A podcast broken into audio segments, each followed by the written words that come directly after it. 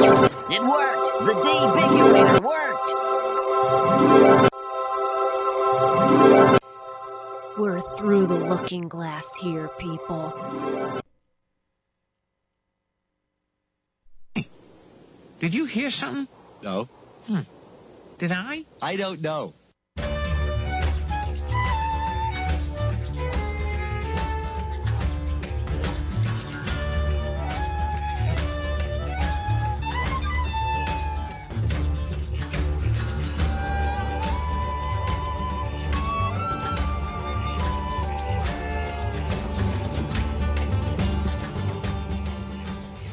You guys are so lucky.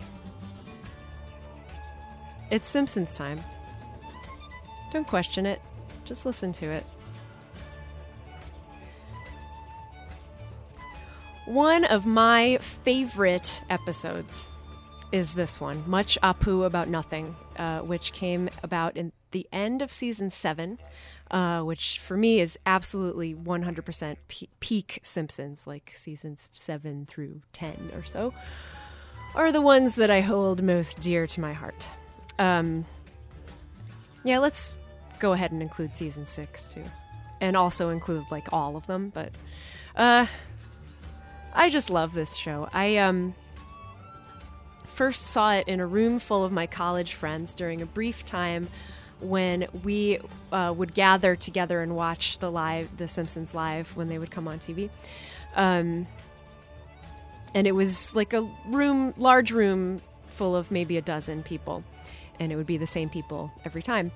And when this one came on, people were just so excited and so impressed, and once in a very blue moon, Simpsons episodes come along like that, but in no way am I ever convened with other people around the TV when they happen.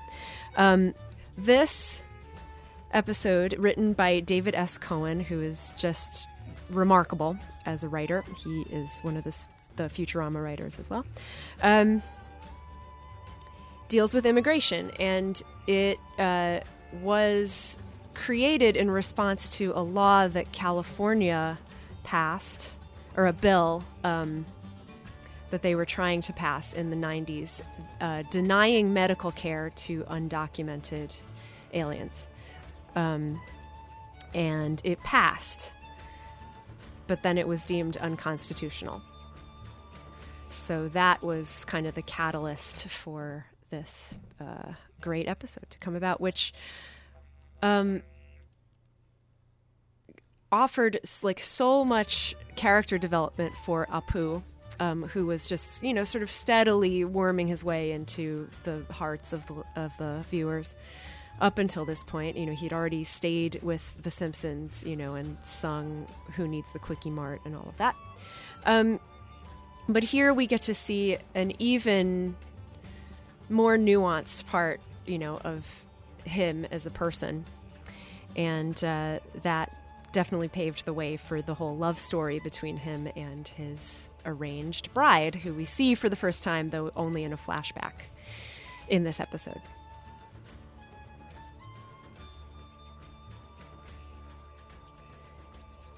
It is so funny.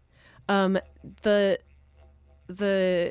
metaphor of the bear in the beginning is very deftly done, I think.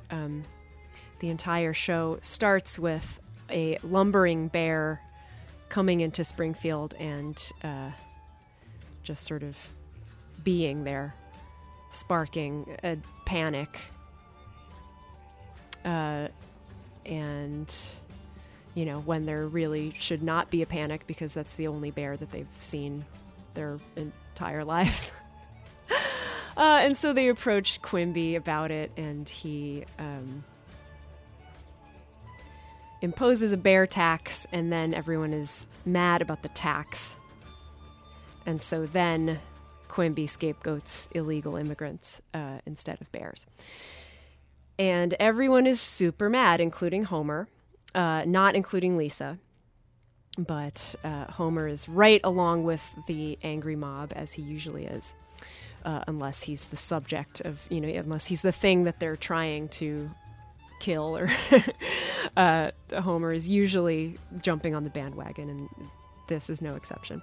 And so that is how it comes to light that Apu is actually in the USA illegally, because, you know, he was still lingering after graduating from Springfield Heights Institute of Technology with his degree in computer science. And yeah, his visa ran out and he's still there. So this presents a very big conundrum because Homer likes Apu. And at first, you know, he still stands fast to his beliefs and wants to decide to kick him out.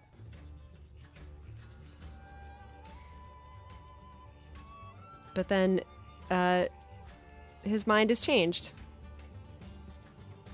And so they all put their heads together, and it's Lisa that discovers that there's a grandfather clause, because Apu has been in the country for so long. He can study to take the citizenship test. And so he does, and passes with flying colors, and he gets to be an Indian American, as he says at Homer's big party that is thrown for him later.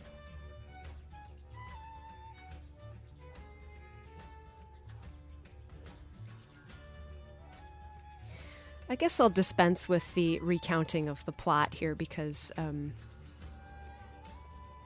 just in telling it, I've kind of given you the whole plot.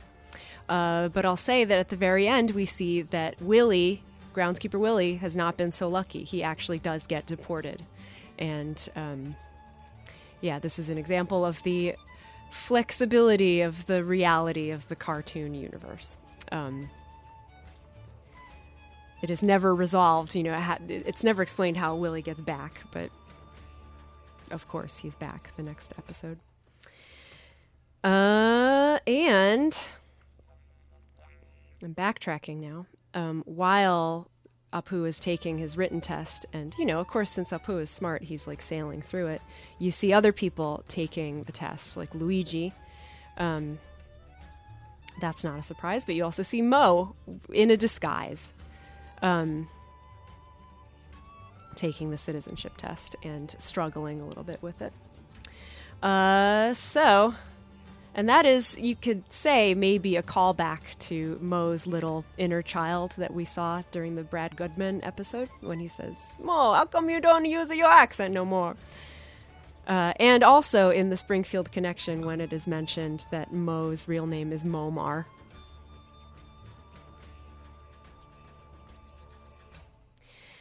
And, yeah. So that is sure interesting that... you know, Mo, the person who protested the loudest, or one of them, turns out to be in need of U.S. citizenship himself. But this is so jam-packed with, you know, not just sensitive political treatment, but just funny, funny stuff. Like Abe Simpson's grandfather in a flashback telling him all about America from the old country, which we never determine which country that is. I think it's somewhere in the British Isles, but it could be really anywhere.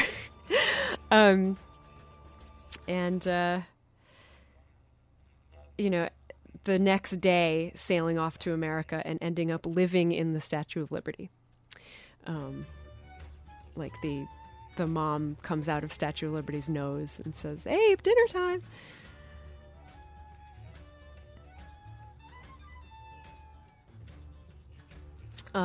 When Homer leads the mob to Quimby's office, he says, "We're here, we're queer, we don't need any more bears." I think I would almost like it more if that was not acknowledged, you know, if it was just taken for granted that that is Homer's idea of a good chant. We're here, we're queer, blank. But of course, Lenny asks about it later, which is also, I guess, funny. He says, wow, that's a really effective chant. Where'd you learn it? He goes, oh, I learned it at the mustache parade last year. Funny, funny, funny episode. The amazing performance of Hank Azaria is another thing that I should highlight. After he gets his fake documents from Fat Tony. Yes, Fat Tony is also in this one. And is told to act American. He has his own voice, but trying unsuccessfully to have an American accent on top of his voice. And I imagine that's really hard to do. But yeah, the whole Nye Mets are my favorite squadron deal. And then when he becomes upset, you know, when Homer mentions Ganesha, how he sort of seamlessly transitions from that fake one into his real accent, which for Hank Azaria is, of course, a fake accent. I think that's very good. We see Apu's parents for the first time.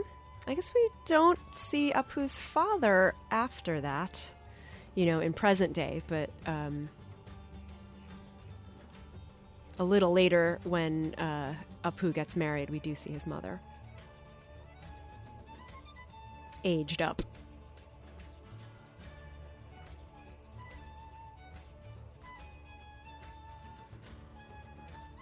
Something that is deleted. It's a deleted scene, but you can see it in the DVDs and I think on Simpsons World too. It's funny enough to mention. In the beginning, the newspaper headline is oh shit, it's about Proposition 24. It says, Quimby's Proposition 24 on ballot. And of course, in every newspaper gag, there has to be a smaller, you know, funnier gag underneath it. And that one is, underneath Quimby's Proposition 24 on ballot is Quimby Propositions 24 at ballet.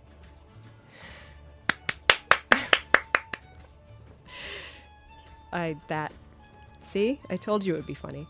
And on it, you know, it's great that there's a flashback to the Technical Institute with Frank as the professor, you know, with all of them in sort of long hair and 70s bell bottoms and stuff, you know, with the not anachronistic, but the obsolete giant computer. But honestly, my favorite part of this entire wonderful episode is Kearney asking for beer with his fake ID.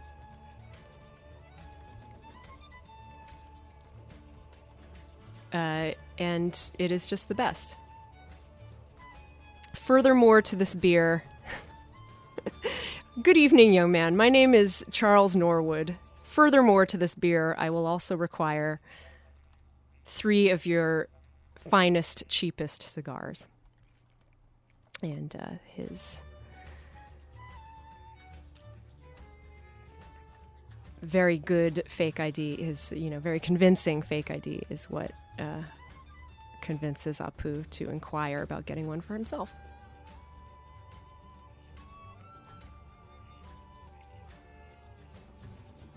And that's where we're at.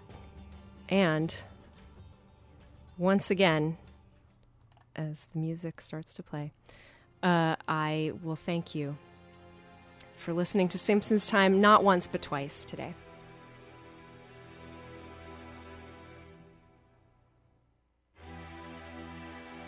And also, we don't want any more bears.